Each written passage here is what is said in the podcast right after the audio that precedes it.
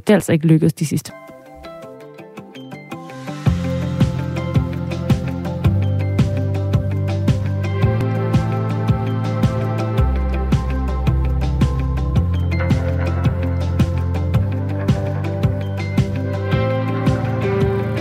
Det går ikke så nemt for russerne, som øh, de kunne ønske, altså øh, med kampen i Ukraine, som altså fortsætter nu på øh, 12.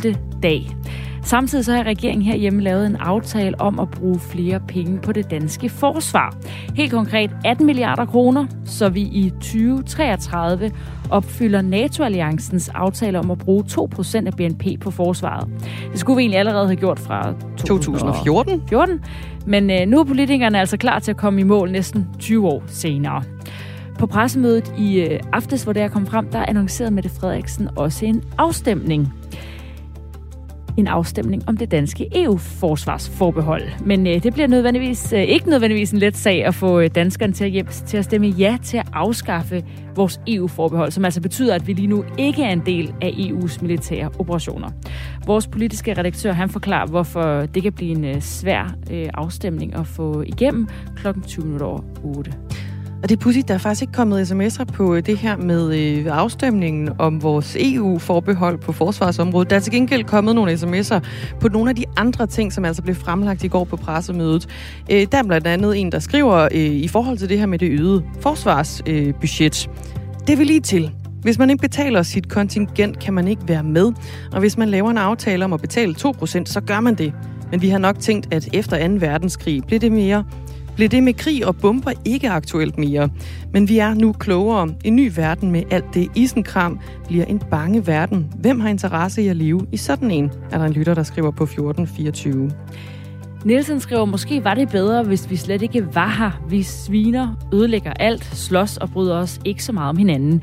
Hvis der er en Gud, er det så måske på tide at gøre det samme med os, som skete med Adam og Eva uden for Edens have, og så må han starte forfra med et nyt projekt. Det er lidt sørgeligt, hvordan vi behandler hinanden og denne verden, vi lever i, skriver Nils altså. Der er rigtig mandagsstemning på, på ja. sms'en fra, øh, fra Nils der.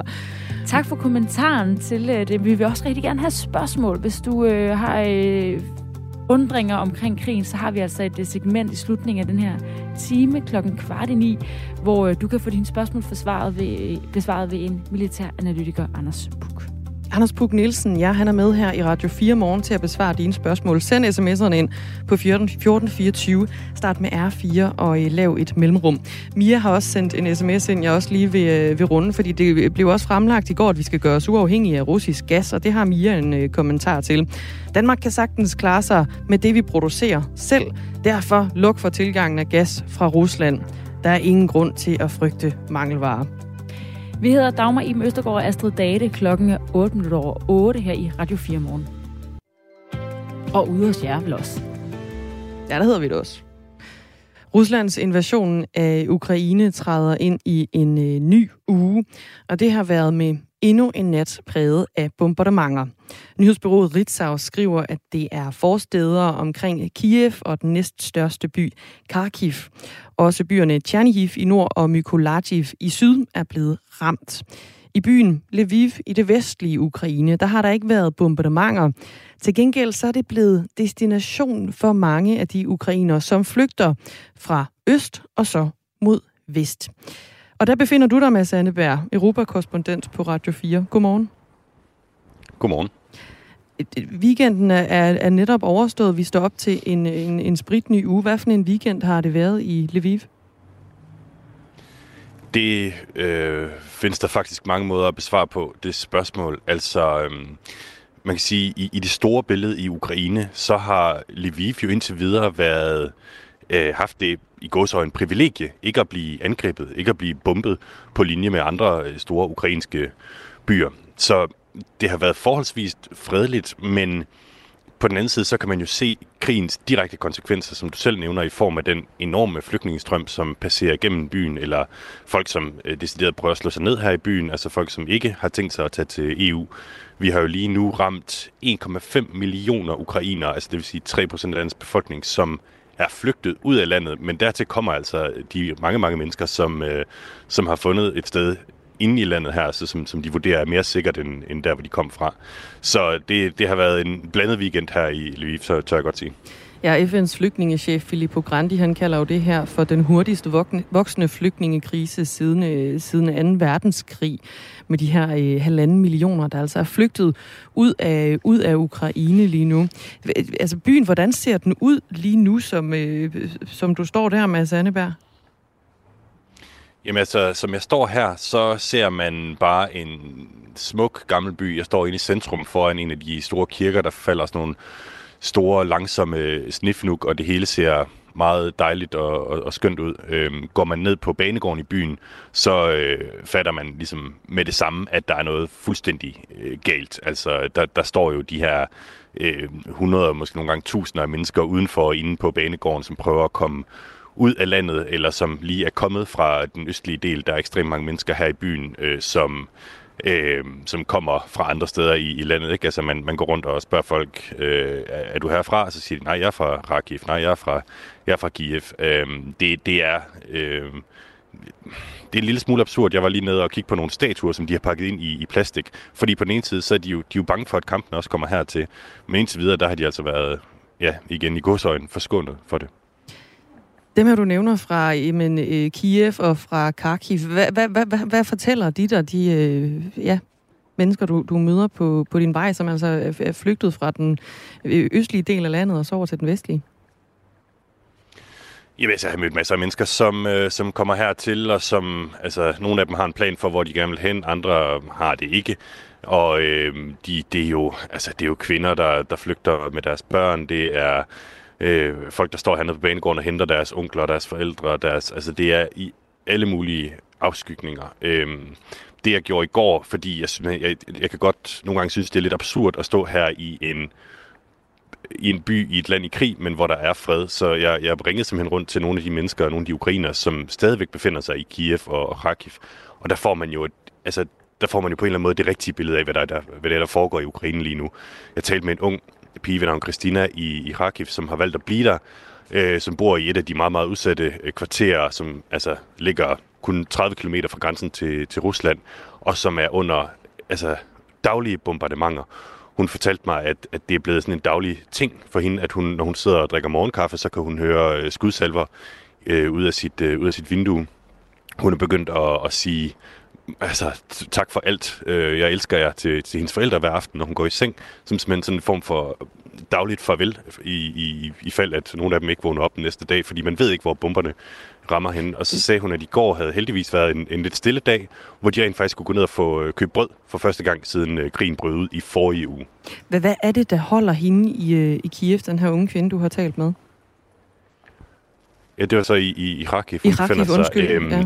Det, som der, der, der er mange forskellige svar på det her, altså med hvorfor nogen ikke flygter. Øh, hende her, hun, øh, hun er læge, hun hjælper med at koordinere en masse... Øh, en masse lægelige ting, altså øh, øh, altså på, på tværs af forskellige hospitaler i, i regionen øh, i Kharkiv. Og hun, hun føler, der er brug for hende der, hvor hun er.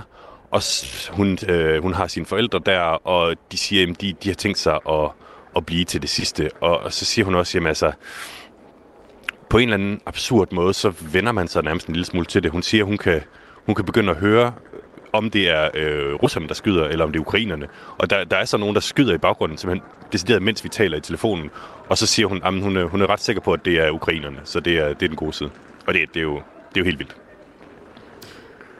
Ja, det er nogle, øh, nogle vilde beretninger, du, øh, du fortæller om her i, øh, i Radio 4. Mads Anneberg, altså radions øh, europakorrespondent med fra Lviv i det vestlige Ukraine. Og Ukraine har jo med præsident Volodymyr Zelensky i spidsen anmodet Vesten om at etablere en no-fly zone. Øh, men det har NATO afvist, sådan set nærmest gentagende gange jo. Men zonen her, den vil betyde, at det er ulovligt at flyve i ukrainsk luftrum, også for russiske fly, som jo kan bombe Ukraine. Hvordan forholder ukrainerne sig til lige nu, at Vesten ikke vil etablere den her zone? Der er lidt forskellige holdninger til det. Jeg synes i virkeligheden, at rigtig mange mennesker har et meget nuanceret øh, synspunkt øh, omkring det. Der er nogen, som siger, at de kan faktisk godt forstå det. De kan godt forstå, at Vesten ikke vil trækkes ind i en tredje verdenskrig, som risikerer at sprede sig til hele Europa, hvis ikke mere, øh, hvis de indfører den her no-fly zone. Øh, og, og, og så, altså, de, de kunne måske godt tænke sig nogle flere øh, kampfly og, og, og våben og øh, panservandsmissiler, som Danmark også er begyndt at, at sende nogen af. Øh, men der er også, altså for eksempel hende, den unge kvinde, jeg nævnte i Kharkiv, hun, altså det der med, at hun sidder under de daglige, natlige bombardementer, og hendes venners lejlighed bliver altså reddet i stumper og stykker. Øh, hun siger, at hun kan godt forstå det på den ene side, at Vesten ikke vil indføre den her no-fly zone, men omvendt så skal man bare gøre sig begreb om, at der er også en pris at betale ved ikke at gøre det. Altså at øh, hver nat i Irak, så, så dør der civile mennesker på grund af det. Mads Anneberg er øh, europakorrespondent på Radio 4 med direkte fra Lviv i det vestlige Ukraine. Tak skal du have. Så tak. På øh, ja, historien om øh, invasionen i Ukraine, altså fra russisk side, som øh, bliver ved med at øh, udvikle sig løbende, og det er selvfølgelig noget, vi øh, følger med i her i øh, Radio 4 morgen. Vi kan nævne nu, at en øh, landsby omkring 100 km sydvest for havnebyen Odessa er øh, ifølge ukrainsk militær blevet angrebet fra Sortehavet her til morgen. Det er noget, som Sky News beretter om og øh, der er ikke blevet rapporteret om dødsfald eller til skadekommende her efter angrebet. Men ifølge myndighederne så blev kritisk infrastruktur altså ramt. Og Odessa, det er en øh, vigtig strategisk by, fordi det er øh, en stor del af Ukraines eksport og import går igennem den her havneby. Klokken er 16 minutter over 8. Du lytter til Radio 4 morgen. Velkommen til dit sidste måltid. Det sidste måltid med Lærke Kløvedal. Så hvis jeg ikke vågner i morgen, det vil jo være den smukkest, nemmest tænkelige død, man overhovedet kan få. Find det sidste måltid som podcast og lyt med søndag kl. 10 her på Radio 4. Æret være hans minde. Det var da slutreplikken, var det ikke? Radio 4 taler med Danmark. De seneste to år, der har deltagerne og øh, vinderne af Dansk Melodi Grand Prix spillet for en tom sal. Men øh, i lørdags, der blev øh, musikfesten igen afholdt foran et publikum. Og her der blev krigen i Ukraine ikke glemt. Boksen i Herning, den var oplyst i det ukrainske flag i øh, blå og gule farver. Og det ved jeg, for jeg var simpelthen også selv inde og se det. Var du det? Ja, jeg var. Ja øh, nede blandt øh, publikum, og øh, så også øh, den her vindersang, som er lavet af Remy og øh, Chief One, øh, produceren, der stod bag den. Og han sagde efter øh, afgørelsen, sådan med tårer i øjnene, da han sagde tak til, øh, til stemmerne, at, øh, at øh, det her sted, altså øh, Boksen i Herning, der var så meget kærlighed der i lørdags mm. og fest. Altså det fede ved at tage til sådan noget øh, MGP, Dansk Melodi Grand Prix arrangement, det er, at øh, der er sådan en fornemmelse af, når man kommer til det, der har man bare besluttet sig for, det her, det skal være en, det skal være en fest, og det skal være fedt, mm. uanset hvordan det er. Altså der er bare, øh, det er ligesom om, det er en beslutning. Det er armene op over hovedet. Der er bare god stemning. Øh, fuld, ja, Fuldstændig. Og han sagde, al den her energi og kærlighed og empati, den er der brug for. Vi skal tage den med fra Herning, og så skal vi give den til den næste, som så skal give den til den næste, og give den til den næste, og så videre. Og på et tidspunkt, så rammer vi ondskab og slår det ihjel med kærlighed, var hans øh, ord altså efter, at de vandt med øh, en sang, der hedder The Show, af en gruppe, der hedder Ready, som øh, består af fire kvinder, som nu skal til øh, Torino i Italien i maj og repræsentere Danmark ved Eurovision Ja. Ja, det er sandt. Øh, øh fire øh, powerkvinder, som øh, stillede sig op på scenen der i, øh, i lørdags.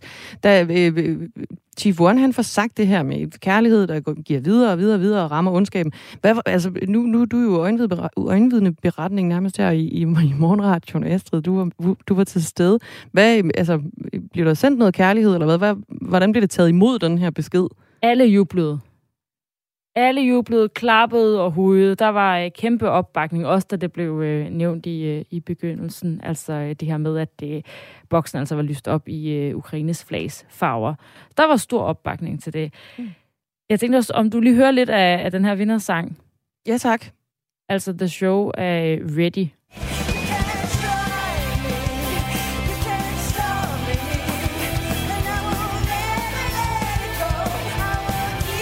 Og jeg er jo ikke øh, Melodi Grand Prix eksperten, men øh, jeg mødte Kjell Haik bagefter, som sagde, at det var den helt rigtige, der vandt. Okay.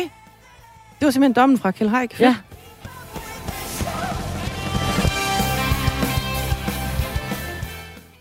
Tænk, han er til øh, sådan fire unge øh, kvinder, der giver den øh, fuld gas på spade. Det er fedt nok. Han, øh, han talte også om den gode energi, som øh, vi altså kan give videre i, øh, i en tid med øh, en masse ulykke ude i verden. Klokken er 20 minutter over 8. Det er blevet kaldt historisk øh, pressemøde i aftes, hvor statsminister Mette Frederiksen, flankeret af Venstre, Radikale, Konservative og SF, blandt andet, blandt andet øh, annoncerede en afstemning om det danske EU-forsvarsforbehold. Vi, der står her sammen i aften, har derfor givet hinanden hånden på, at der skal afholdes en folkeafstemning den 1. juni i år, hvor vi anbefaler danskerne meget klart at afskaffe forsvarsforbeholdet. Thomas Larsen er politisk redaktør på Radio 4 og med. Godmorgen. Godmorgen. Altså, øh, udover at det selvfølgelig ikke er så tit, vi stemmer om øh, et EU-forsvarsforbehold, hvor I ligger så det historiske, når øh, det er blevet kaldt historisk, det her pressemøde i aftes? Jamen, det her det er rent faktisk øh, et af de tilfælde, hvor man kan bruge ordet øh, historisk, fordi i sig selv så er det øh, jo altså en meget stor beslutning at øh, bede danskerne om at sige ja eller nej til, hvorvidt vi skal indgå i Europas øh, nye sikkerhedspolitiske og forsvarsmæssige øh, dimension. Altså det er i sig selv en stor og vigtig beslutning. Men så er det klart, at det vi også ser ind i, det er jo vidderligt altså et øh, historisk løft, en historisk oprustning af det danske forsvar, hvor der så skal, når altså alle beløbene er fuldt mellemfase skal gives altså 18 milliarder kroner mere om året. Det er rigtig, rigtig mange penge, og det betyder jo også, at vi må indrette økonomien sådan, så vi kommer til at køre nogle år med underskud, for ellers kan det ikke lade sig gøre, og det vil jo også betyde, at politikerne i de kommende år skal prioritere hårdere. Og oven i det, så er der så også lavet en principbeslutning om, at vi hurtigst muligt skal frigøre os for afhængigheden af russisk gas. Så det her, altså vi har været vidne til i går aftes, øh, da pressemødet løber staben, det var altså en, en historisk dag i dansk politik. Og vi zoomer lige ind på øh, det, der handler om afstemningen om afskaffelse af forsvarsforbeholdet, som er, at Danmark lige nu ikke deltager i øh, de dele af EU's udenrigs- og sikkerhedspolitik, som påvirker forsvarsområdet. Altså det betyder, at Danmark ikke deltager i EU's militære operationer, ikke betaler noget, ikke stiller med soldater eller, øh, eller militært sådan isenkram til EU-ledede indsatser i konfliktområdet. Danmark har fire EU-forbehold, men det er altså øh, kun det her forsvarsforbehold, der lægges op til en afstemning om. Og det sker som en direkte konsekvens af, at øh, Rusland for land siden altså invaderede Ukraine. Vi har øh, tidligere haft afstemninger om afskaffelse af senest vores retsforbehold, og det lykkedes ikke. Hvordan um, øh, vurderer du umiddelbart mulighederne for at afskaffe forsvarsforbeholdet ved en øh, folkeafstemning, Thomas Larsen? Det er klart, at med den situation, vi er vidne til i Europa nu, hvor øh, russerne jo har lavet den her meget øh, brutale invasion af Ukraine, der har vi set i land efter land, at der er kommet et helt andet fokus på de nationale forsvar og en helt anden villighed til også at styrke NATO, og man er også blevet mere bevidst om, at Europa skal stå sammen i den her situation. Og det vil også betyde, at øh, de partier, der går ind for, at vi skal være fuldt og helt med i forsvarsdimensionen i Europa, de vil stå med gode kort på hånden de vil have gode argumenter. Så på den måde, så tror jeg, at øh, de vil have en chance for at, at køre for, øh, hvad hedder det, afstemning hjem, hvis man kan bruge det udtryk, at de vil kunne vinde den. Men, og her kommer der et meget stort men, det er bare sådan, at når vi kigger tilbage på en række af de afstemninger, vi har haft om EU i, i Danmark, så er det altså vanskeligere, når det kommer til stykket, fordi de partier, der går ind for, at vi skal være øh, helt med i, i forsvarsdimensionen, de kan ikke komme til at styre den her øh, debat. Den vil også komme til til at handle om alle mulige andre øh, ting, øh, og der vil være mange danskere, tror jeg også, der vil være sådan lidt nervøse for, om vi bliver drevet ind i et for militaristisk øh, samarbejde, og vil, vil det være godt for freden, og er oprustningen nu også for stor, osv. osv. Og vi kan allerede se nu også, at de partier, der er imod, og det er jo blandt andet Dansk Folkeparti, det nye borgerlige, det enhedslisten, de slår nemlig på, at der er en enorm usikkerhed på, hvad Europas øh, forsvars- og sikkerhedspolitiske samarbejde overhovedet er for noget. Øh, skal det her nu betyde, at vi skal have danske soldater i Afrika under fransk kommando? Og jeg kunne blive ved. Så på den her måde, så vil der være en lavine af spørgsmål, som øh, dukker op i den kommende tid, og som vil blive intensiveret frem mod afstemningsdagen, og som vil gøre, at debatten er meget sværere at styre, end man går og tror lige nu. Og kan, kan du sætte nogle ord på, hvad det samarbejde egentlig er? Altså det militære samarbejde i EU? Jamen, det er jo faktisk under udvikling. Øh, det, det, er, det er jo en, en, en kendskærning, og derfor ved man heller ikke helt, hvad slutmålet er nu. Og derfor tror jeg også, man skal se det på den måde, at det selvfølgelig både handler om noget, der er noget praktisk i, at vi i nogle situationer altså skal ud og arbejde øh, tæt med øh, nogle andre øh, EU-lande om, øh, om nogle øh, forskellige aktioner. Men det er jo også helt tydeligt, at øh, når man hører på de partier, der ønsker, at vi skal være fuldt og helt med øh, nu, så er det jo også et spørgsmål om signal. Det er jo simpelthen også et spørgsmål om at sende det politiske signal, at Europa er forenet, og at Danmark er med i kernen. Danmark altså øh, arbejder tæt sammen med resten af Europa, og ikke vil stå med et forbehold på det her område, når vi nu ser sådan en situation, som vi gør i Europa. Så det handler både om noget praktik, og det handler også om politik. En af dem, øh, der er med til at sende det her signal, det er SF's partiformand Pia Olsen Dyr, som øh, jo ellers, altså SF var arkitekten bag EU-forbeholdene, men hun sagde altså sådan her på pressemødet. Jeg var ung i 80'erne, og den kolde krig kastede skygger over min barndom og ungdom. Så det berører mig dybt, at vores børn og unge nu, efter to år med corona, sygdom og nedlukninger, nu heller ikke skal spares for at opleve krig i Europa. Det synes jeg er smerteligt at tænke på. Men situationen er, som den er.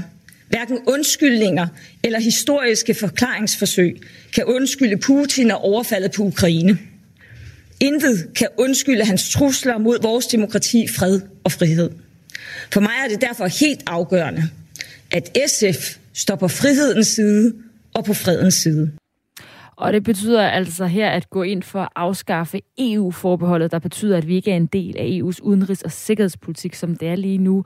Og det samme mener Venstre, Radikale, Konservative og øh, selvfølgelig øh, regeringen, altså Socialdemokratiet. Men øh, Thomas Larsen, hvilke, øh, hvilke af de her partier får sværest ved at øh, overbevise deres vælgere om, at øh, det er den rigtige beslutning? Jamen, det er et godt spørgsmål. Altså, jeg er ret overbevist om, at når det handler om de borgerlige partier af Venstre og de konservative, så står de med en rigtig god sag mellem hænderne, som vil appellere øh, meget til deres øh, baglande og til deres øh, medlemmer. Så jeg tror ikke, de får ret store øh, problemer.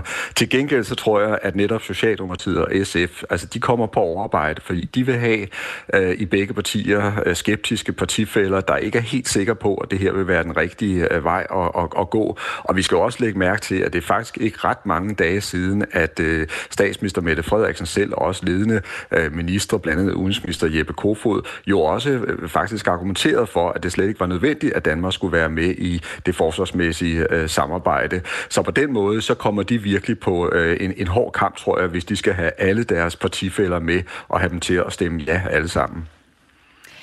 Til sidst så øh, tager vi altså også lige et øh, blik på de her penge, som nu skal øh, til forsvaret. I det kommende forsvarsforlig vil vi øge udgifterne til forsvar og sikkerhed, så vi når 2% af BNP inden udgangen af 2033. Konkret betyder det, at vi løfter de årlige forsvarsudgifter med ca. 18 milliarder kroner, når beslutningen er fuldt realiseret. Det er altså også et beløb, som du, Thomas Larsen, kalder historisk. Er det her en politisk vindersag for regeringen? Ja, det tror jeg, det er nu. Fordi igen, altså vi ser alle sammen de forfærdelige scener, der øh, udspiller sig i øh, Ukraine. Vi ser, hvor brutalt den russiske hær øh, farer frem. Og, og, og på den måde, så tror jeg, overalt i Europa, der er der en vilje til at styrke øh, forsvaret. Vi har også set det i Tyskland, som jo ellers altså i årtier har haft en meget pacifistisk linje. De lægger også op til en historisk oprustning i Tyskland øh, nu. Så på den måde, så er det en, øh, en vindersag her og, og nu. Men spørgsmålet jo er jo, når tiden går, om, om folk vil blive ved med at, at mene det samme. Og det er altså et ekstremt stort øh, beløb, som, øh, som øh, hele vores forsvarsbudget skal udvides med. Og som sagt, det kommer til at betyde, at vi kommer til at køre med nogle underskud, altså i dansk økonomi i, i nogle år. Og det kommer også til at betyde, at politikerne skal til at prioritere helt anderledes hårdt i de kommende år, for der er ganske enkelt ikke penge til det hele. Og det vil jo så også betyde, at der kan være, at der vil være nogen vælgere, når vi kommer sådan lidt længere frem i tiden, der vil sige, jamen er det nu også rigtigt, når det kommer til stykket, at bruge så mange penge på forsvaret? Og jeg synes personligt, kunne der være en vælger, der vil sige, at det er vigtigere at satse på bedre børneinstitutioner, eller bedre skoler, øh, bedre hospitalsvæsen. Og der tror jeg på sigt, at problemerne vil komme, og udfordringerne vil komme for de politikere, der kæmper for at give flere penge til forsvaret øh, her og, og nu. Så jeg tror, der er et på kort sigt og et på længere sigt i den her sag som øh, måske har forskellige typer af opbakning blandt vælgerne. Tak fordi du var med, Thomas Larsen. Selv tak. Som er politisk redaktør her på Radio 4. Og du lytter til Radio 4 morgen, hvor du skal have en omgang nyheder. Klokken er halv ni.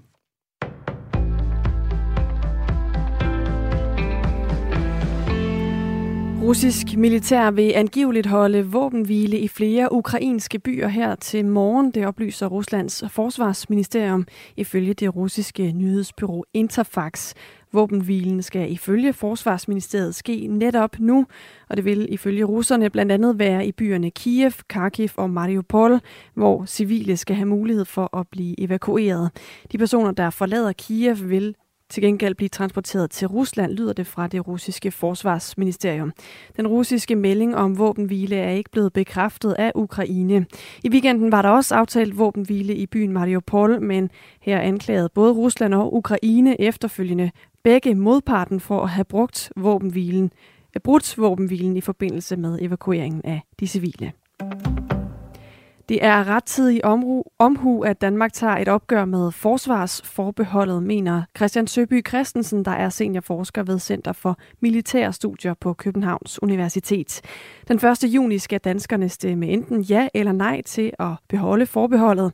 Det sker som led i en forsvarsaftale mellem regeringen, Venstre, Konservative, Radikale og SF. Ifølge Christian Søby Christensen, så kan EU på sigt blive en større forsvarspolitisk spiller internationalt, blandt andet efter at Tyskland har besluttet sig for at opruste.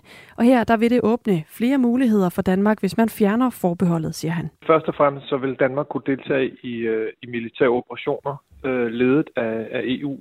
I dag er Danmark ikke så meget med, når EU-landene sammen arbejder på at udvikle militært udstyr på grund af netop forbeholdet. Og forsvarsforbeholdet betyder også, at Danmark ikke deltager i dele af EU's udenrigs- og sikkerhedspolitik, der påvirker forsvarsområdet. Så er Danmark heller ikke inviteret indenfor, når der bliver taget øh, beslutninger omkring øh, udviklingen af EU's forsvars- og sikkerhedspolitik. Danmark har i alt fire EU-forbehold, og det er kun forsvarsforbeholdet, der skal til afstemning den 1. juni. 12 års medlemsfremgang hos fagforeningen Dansk Sygeplejeråd er slut. For første gang siden 2010 har Sygeplejerådet nemlig registreret et fald på over 2600 medlemmer. Nedgangen kommer efter et år, hvor sygeplejesektoren bød på lønstrække, meldinger om et presset arbejdsmiljø og interne uenigheder i fagforeningen. Og de mange udmeldinger vil få konsekvenser for Sygeplejerådet, vurderer Lars Tøgedal. Han er lektor og arbejdsmarkedsforsker ved Aalborg Universitet. En hver fagforening, den er jo kun lige så stærk som de medlemmer, den har. Og øh, Dansk Sygeplejeråd har altid haft en meget, meget høj organisationsgrad. Det vil altså sige, at man har haft mange medlemmer blandt sygeplejerskerne. Op imod øh, 92-94 procent af sygeplejerskerne har været medlem af Dansk Sygeplejeråd. Og det giver jo selvfølgelig en stærk stemme, både over for det politiske system, når det handler om at, at påvirke rammevilkårene for, for sygeplejerskernes arbejde, men selvfølgelig også over for arbejdsgivermodparten, Indtil i år var antallet af medlemmer hos Sygeplejerådet stødt stigende siden 2010. Flere end 4.600 russere er blevet anholdt i går under protester mod krigen i Ukraine. Det viser en opgørelse fra den uafhængige gruppe OVD Info, som overvåger demonstrationerne. Der var demonstrationer i 65 byer på tværs af Rusland, og med de seneste anholdelser så er i alt 13.000 demonstranter i Rusland blevet anholdt siden krigens begyndelse, fremgår det af OVD Infos hjemmeside. Og så skal vi herhjem, hvor vi får øh, tørt vejr med nogen eller en del sol. I Jylland først på dagen rimtog enkelte steder, og så får vi temperaturer mellem 4 og 8 graders varme i dag, og en svag til jævn vind fra nord og nordvest. Nyhederne på Radio 4 her til morgen er med Anne Philipsen. –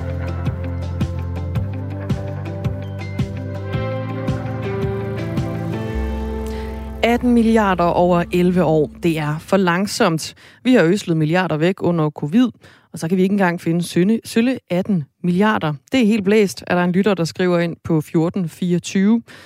Vedkommende startede sms'en med R4.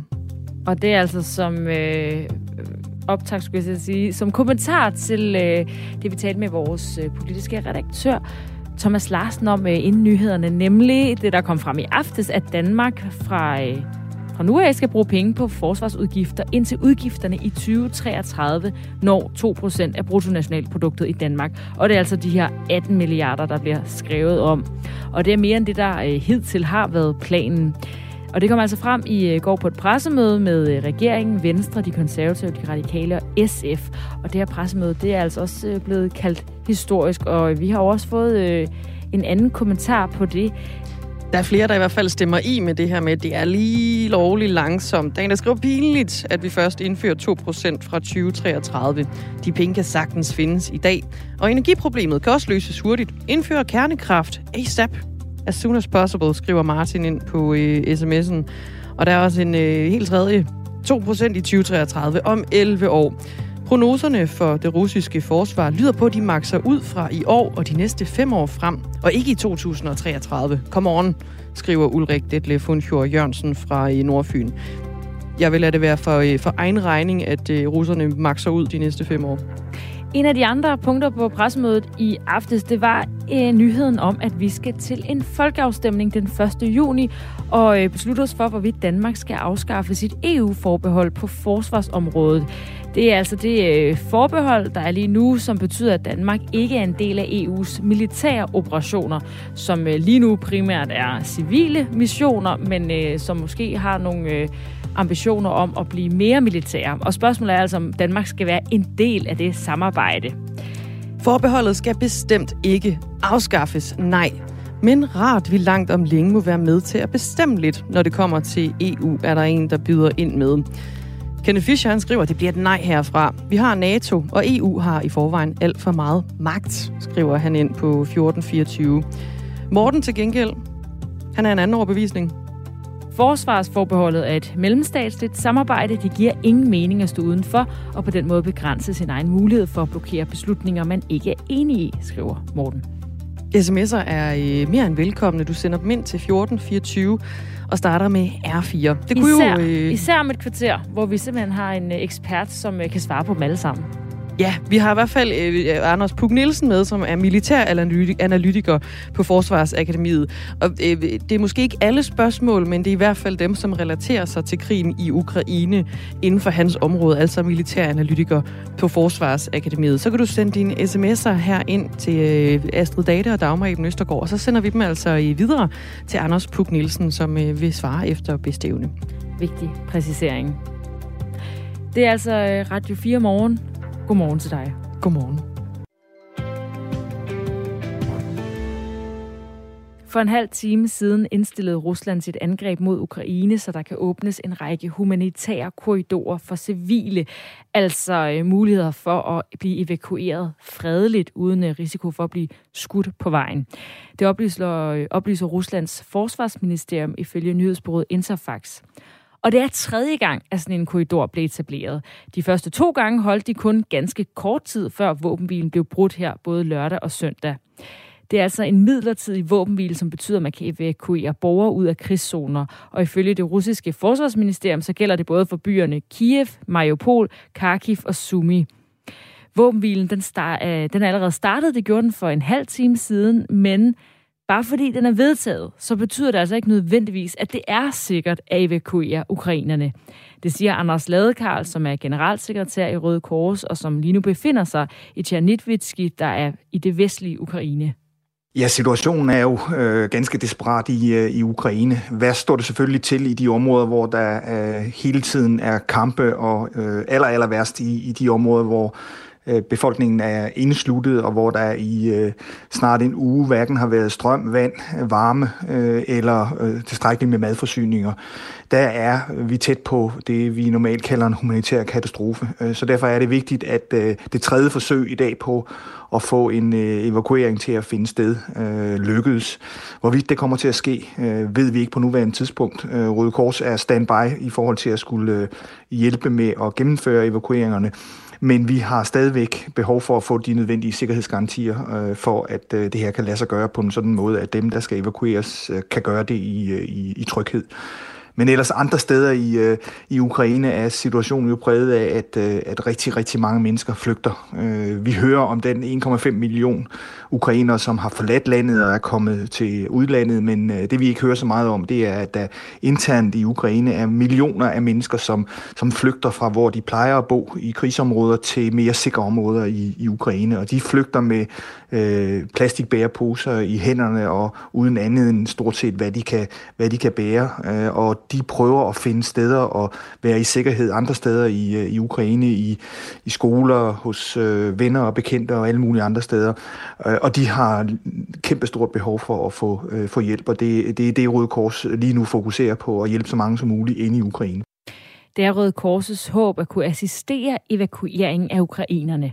Men ifølge Anders Ladekarl, så er det svært både at gennemtvinge beslutningen rent politisk, men også helt lavpraktisk. Ja, det er øh, selvfølgelig godt, at den ene part meddeler, at de er, øh, er klar til at, at lave våbenhvile, men, men alle skal jo sådan set være enige. Det er faktisk et ret kompliceret øh, forhandlingsspil at få få, få den type evakueringer til at, til at foregå. Man skal finde ud af præcis, hvornår det skal være. Man skal finde ud af, hvilke ruter folk skal, skal tage, hvor man skal samles, hvor man skal øh, køre igennem osv. Så, Så, så det er desværre ikke første gang i verdenshistorien, at sådan nogle evakueringer har taget nogle dage at finde, øh, finde løsninger på. Men, øh, men er der en vilje blandt øh, de parter, som slås med hinanden, så kan det selvfølgelig øh, lade sig gøre. Men der skal jo kun være én soldat, øh, som øh, udløser et skud eller en, øh, en granat mod sådan en evakuering, og så går det hele fuldstændig øh, op, i, øh, op i hattebriller. Så, så vi krydser fingrene for, øh, at, øh, at, at det lykkes, men, øh, men folk skal være ude, før vi er rigtig, rigtig glade. Selvom Anders Ladekarl og Røde Kors håber på at kunne evakuere ukrainerne via en humanitær korridor, så er der også andre vigtige elementer, som man håber på at kunne øh, indfinde sig i krigen. For Røde Kors øh, er det jo virkelig ikke humanitære korridorer, der er det vigtigste. Øh, krigens regler siger, at øh, civile altid skal beskyttes, og civile altid har ret til at forlade krigsområder. Øh, og det kan ikke løses bare med en civil, eller bare med en humanitær korridor, korridor øh, indimellem. Øh, dem, der slås, skal tillade civile og forlade områder, hvor der bliver slået, slået. Så det er noget af det, Røde Kors står fast på, fordi det er mere afgørende end en humanitær korridor, at folk altid skal have lov til at forlade områder, hvor der er krig. De to foregående dage er forsøg på at evakuere civile byer, øh, civile fra byer som Mariupol og Volnovakha slået fejl, da begge parter har beskyldt hinanden for at skyde, trods aftaler om det modsatte.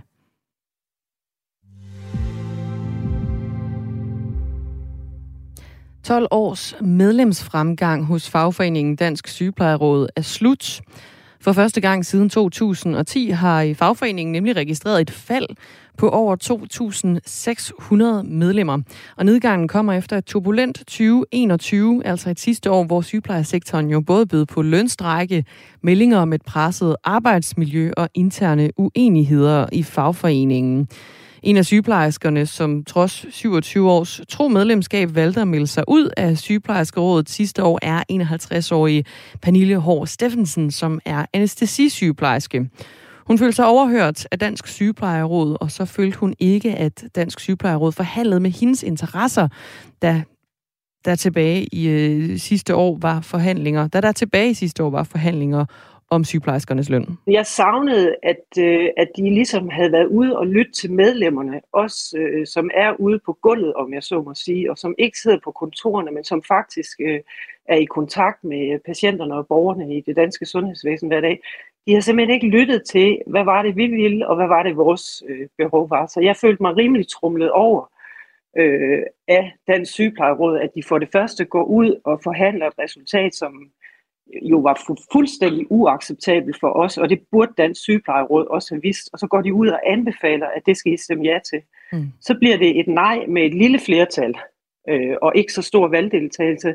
Og så går de til forhandlingsbordet, og så kommer de sørme ud med nøjagtigt det samme resultat igen. Så med den lille krølle på halen, jamen, så får I en ligelønskommission, som skal kigge på lønstrukturerne i det offentlige. Og sådan en ligelønskommission har vi jo haft før, og den viste også, at der er en forskel på, om det er traditionelle mands- eller kvindedominerede fag, og hvordan øh, lønnen så ligger der. Øh, og det mente de så, det gik de varmt ud og anbefalede, at det skulle vi så stemme ja til. Og så var det jo, sygeplejerskerne mobiliserede sig, og så blev det et kæmpe nej. Og det burde Dansk Sygeplejeråd have forudset, at selvfølgelig stemmer vi ikke ja til det. Indtil i år har antallet af medlemmer hos Dansk Sygeplejeråd ellers været stødt stigende siden 2010, mens der i øh, 2021 var 79.500 medlemmer hos Dansk Sygeplejeråd, så var det tal skrumpet til 76.833 medlemmer ved årsskiftet. Og ifølge øh, Laust Hødal, lektor og arbejdsmarkedsforsker ved Aalborg Universitet, så er det her faldende medlemstal altså et hårdt slag for Dansk Sygeplejeråd. Det er klart, det kan have stor betydning for Dansk Sygeplejeråd, og det kan selvfølgelig også få betydning for, for Dansk Sygeplejeråds medlemmer. Og det er jo fordi, at øh, enhver fagforening, den er jo kun lige så stærk som de medlemmer, den har. Og Dansk Sygeplejeråd har altid haft en meget, meget høj organisationsgrad. Det vil altså sige, at man har haft mange medlemmer blandt sygeplejerskerne. Op imod øh, 92-94 procent af sygeplejerskerne har været medlem af Dansk Sygeplejeråd. Og det giver jo selvfølgelig en stærk stemme, både over for det politiske system, når det handler om at, at påvirke rammevilkårene for, for sygeplejerskernes arbejde, men selvfølgelig også over for arbejdsgivermodparten, både lokalt ude på de enkelte afdelinger, men også når vi forhandler overenskomster. Så, så det er jo nok, øh, hvad skal man sige, mest alvorligt for, for Dansk Sygeplejeråd selv. Det er især yngre sygeplejersker, som har forladt fagforeningen i det gennemsnitsalderen fra 2001, nej, fra 2021 til 2022 er steget fra 45,3 år til 45,9 år, hvilket er den højeste stigning registreret i løbet af de seneste 12 år. Og hvis den tendens fortsætter, vil Dansk Sygeplejeråd stå øh, ret alvorligt, siger Laust Høgedal, altså fra Aalborg Universitet. Klokken er 14 minutter i 9.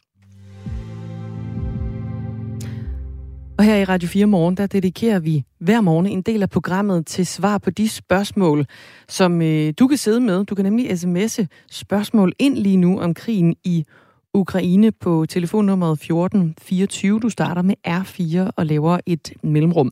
Spørg om krigen kalder vi den her afdeling af programmet. Og i dag der får vi øh, hjælp til at svare på dine konkrete spørgsmål af Anders Puk Nielsen. Godmorgen. Godmorgen militær analytiker på Forsvarsakademiet. Og vi dykker bare øh, direkte ned i det, tænker jeg, Anders Pug Nielsen. Øh, det første spørgsmål, det handler om et amerikansk og polsk forslag. Det er et forslag, som øh, går ud på, at Polen de sender en række kampfly til Ukraine, og så skal USA så erstatte de polske kampfly. Så det er sådan lidt en, øh, en, en byttehandel, der går øh, længere ind i, i Ukraine. Og der er en lytter, der spørger her, det er Jens. Er der ikke kæmpe risiko for, at Putin vil se det som NATO-indblanding og dermed udløse 3. verdenskrig, hvis polske fly kommer øh, til Ukraine?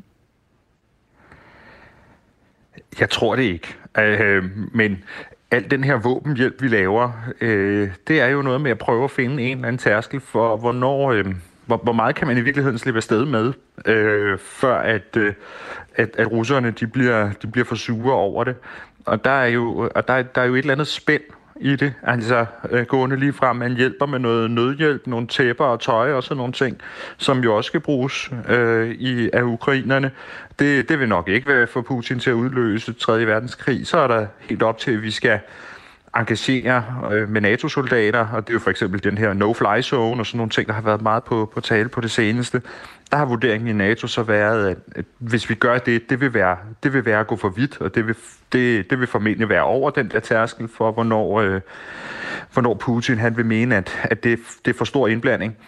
Øhm, så, men altså vurderingen er her, at, at, at øh, det er ligesom med de her panserværnsmissiler og sådan nogle ting, som, som vi også sender til Ukraine. Altså så længe vi bare giver våben, som ukrainerne kan bruge, så, så er vurderingen, at så, så er vi under den tærskel, hvor at, øh, at det, det, det kan Putin ikke svare igen på ved at angribe øh, ind i NATO. Det vil være uproportionalt. Så det er altså ikke at stramme skruen øh, og, og, og provokere Putin yderligere, hvis man sender polske fly til, til Ukraine. Nej, det tror jeg ikke, men, men, men man kan jo se jo siden, at den her snak er kommet op, øh, så har russerne altså virkelig øh, oppet sig i forhold til at få ødelagt de ukrainske øh, øh flyvebaser for eksempel. Øh, så, så de er jo helt klart opmærksomme på, at de har ikke lyst til, at vi kommer i virkeligheden fra ære Ukraine et nyt flyvevåben. Så de, de, de gør, altså siden den her snak her, så, så de, de har virkelig gjort en, et ekstra nummer ud af at prøve at forhindre, at de her fly, de nogensinde kan komme, øh, komme på vingerne ind i Ukraine. Og så skal vi fra øh, luften og, og til vandet, fordi der er en lytter, der, der spørger, hvorfor man ikke snakker så meget om, øh, om floden i den her forbindelse? Altså også øh, nu set i lyset af, at vi opruster for eksempel militært i Danmark? Ja, og der sker jo faktisk også ting og sager øh, ude på, på havet. Altså, der er jo nogle skibe, der bliver sænket, og der er synligheden også lagt miner i Sortehavet, og, og nogle handelsskibe, der er sejlet på dem, øh, som der er et estisk skib, der sank her den anden dag, formentlig fordi det, det sejlede på en mine. Øhm, så, så der er jo en maritim dimension i, øh, i krigen, men øh, det er ikke noget, vi taler så meget om, fordi et eller andet sted, så er der ikke, der er ikke så, så stor en kamp derude. Altså, russerne dominerer fuldstændig på Sortehavet, øh, og, og det vil de blive ved med. Så, så på den måde er der ikke så meget at, øh, og, og diskutere frem og tilbage, fordi ukrainerne har slet ikke noget som, noget som helst, de kan stille op imod den russiske sortehavsflåde. Um, så jeg tror, det er derfor, vi ikke har talt så meget om det. Men mm. på den længere bane, så er, det, så er det klart, så er det jo noget, vi sådan skal til at, at tænke ind i, altså også det maritime og vores Øh, er, er vores søværn stærkt nok og alle sådan nogle ting. Nu var der lige snak i går om at hæve forsvarsbudgettet og sådan noget. Og, og skal nogle af de penge gå til noget maritimt, øh, fordi Danmark som stræde nation og alt sådan noget. Så, det, så der er jo på den måde dimensioner i det på den lidt længere bane. Øh, vedkommende, der, der, der stillede spørgsmål ved det her med flåden, øh, det er Jesper. Han spørger også, om vi har plads til krigsskibe i Korsør. Ved du noget om det, Anders Puk Nielsen? Jo, men altså, der er plads til flere skibe, øh, hvis det er det, der skulle være, både i, øh, i Korsør og, øh, og Frederikshavn. Øhm, så så, så, så der, er, der, der, der vil være plads til, øh, til mere øh, i, i de danske flådestationer, hvis, hvis det var det, man, man ville. Trine fra noget, noget af det, som man kan jo sige, der er også, noget, noget af det, der ja. måske kunne udfordre det lidt, det hvis vi spoler et par uger tilbage, så var der jo noget snak om, at vi måske skal have til at have amerikanske styrker udstationeret på dansk jord, og de så skal have hjørner på flyvestationer, men måske også på flådestationer, hvor det, det ligesom bliver deres hjørne. Der kan man sige, hvis, hvis de får sådan en, øh, hvis de får øh, en, en hel måle på flådestation Frederikshavn for eksempel, øh, så kan det godt være, at det begynder at være en udfordring at, øh, at, at finde plads til mere, og det så vil kræve, at vi, vi udbyggede flådestationerne, hvis vi udvidede søværnet også. Trine fra Halsnæs øh, bringer lige i spil her, fordi øh, nu, nu vi taler om øh, russiske soldater, eller øh, amerikanske soldater på, øh, på dansk jord, så, så øh, spørger hun ind til, hvor sandsynligt det er, at Rusland også vil øh, komme til Danmark. Hun spørger, om det er sandsynligt, hvor sandsynligt det er, at Rusland vil tage kontrol over udsejlingen af Østersøen ved at besætte Danmark. Man tænker, at det må have ærget dem siden krigen, at de ikke har kontrolleret bælterne, når de havde balterne, skriver hun ind. ja, altså, øh, jeg, jeg tror, det kan være sandsynligt i den ikke, ikke sandsynligt i den forstand, de vil kunne finde på at invadere Danmark. Altså, Danmarks rolle i, i, det, i sådan NATO på det større plan nu, det er at ligge lidt om i baglandet og være nogen et sted, hvor man understøtter den kamp, øh, der så vil foregå i en frontlinje, som ligger i de baltiske lande eller Polen eller sådan lidt længere østpå. Øhm, så det vil være sådan noget med at, at flyve fra de danske flyvestationer for eksempel, at, at bruge Danmark som et opmarschområde for, øh, for styrker, der skal længere østpå senere hen og sådan nogle, sådan nogle ting. Øh, og så er, der, så er der altså vores stræder, der har en helt særlig rolle. Øh, og jeg forestiller mig ikke, at de som sådan ville kunne tænke på at invadere Danmark for at få kontrol over stræderne, men man kunne sagtens forestille sig, at de kunne finde på at minere de danske stræder for eksempel, sådan så vi ikke har passage igennem dem.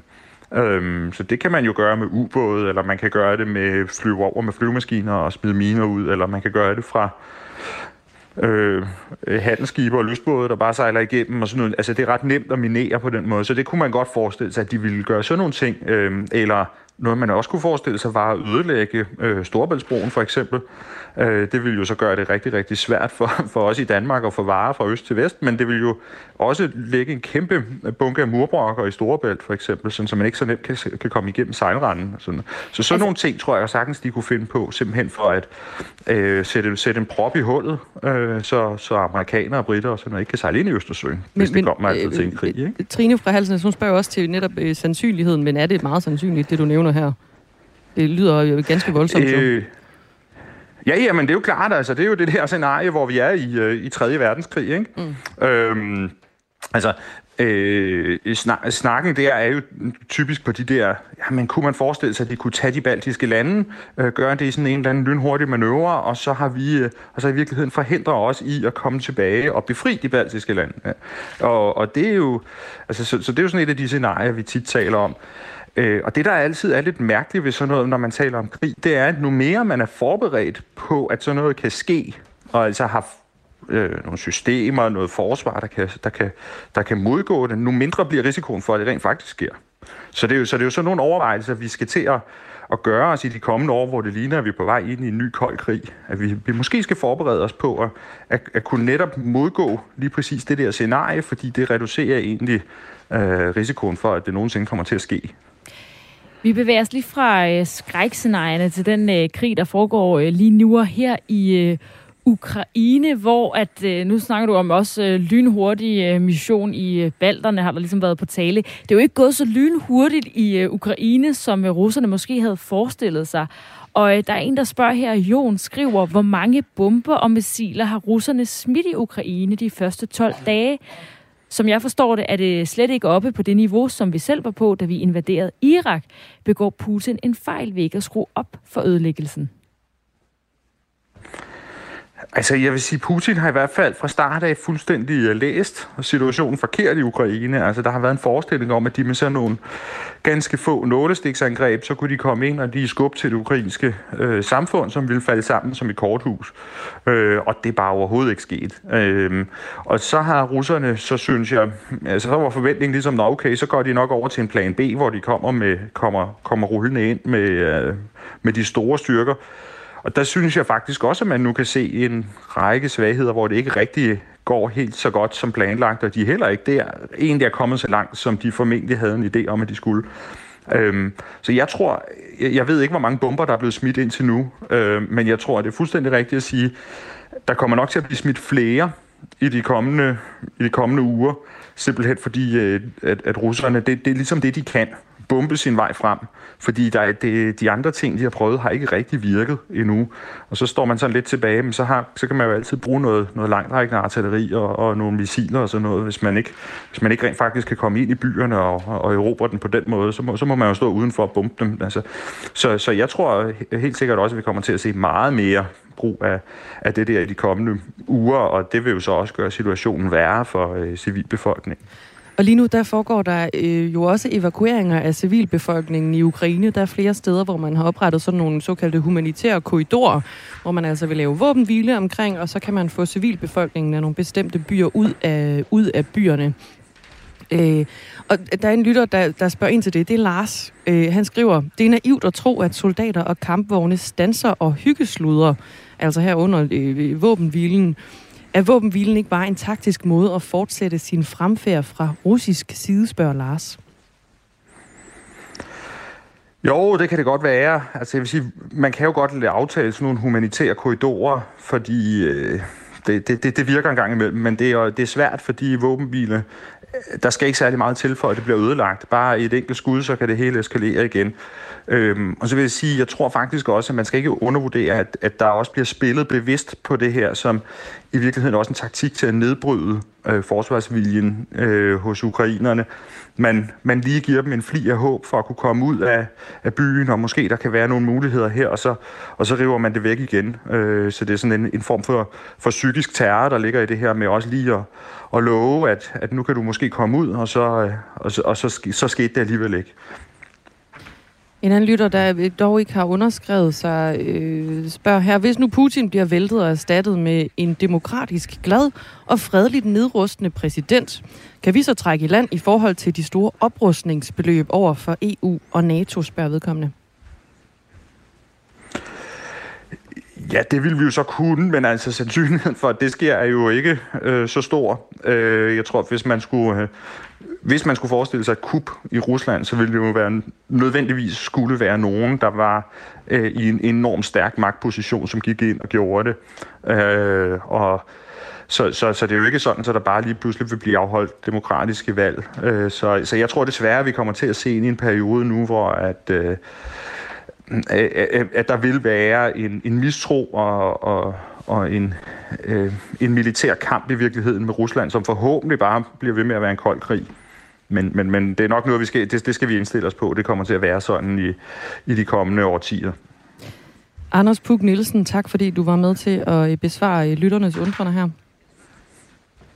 Velbekomme altså militæranalytiker på øh, Forsvarsakademiet. Det blev desværre øh, sidste spørgsmål, vi nåede for i dag, men vi, øh, vi fortsætter altså med, med det her en rumtid endnu. Og tusind tak skal I alle sammen have for jeres øh, spørgsmål. I har sendt ind til 1424. Vi har desværre ikke nået dem alle sammen, men vi er kommet øh, langt omkring, synes jeg. Og en af de ting, øh, Anders Puk, øh, jeg hæftede mig ved, han siger, det er, at når vi har set hen over weekenden, at russerne har gjort øh, minimale fremskridt på jorden, som det hedder i en øh, Storbritannien, øh, Storbritanniens efterretningsvæsen, så betyder det altså ikke, at øh, konflikten er ved at ebbe ud. Tværtimod, så kan det være, at vi kan forvente flere bomber fra russernes side af. Og vi følger selvfølgelig også øh, krigen øh, med fuld fokus her i Radio 4 Morgen de næste kommende dage. Det gør vi i hvert fald. Men nu skal du have nyheder. Klokken er blevet ni.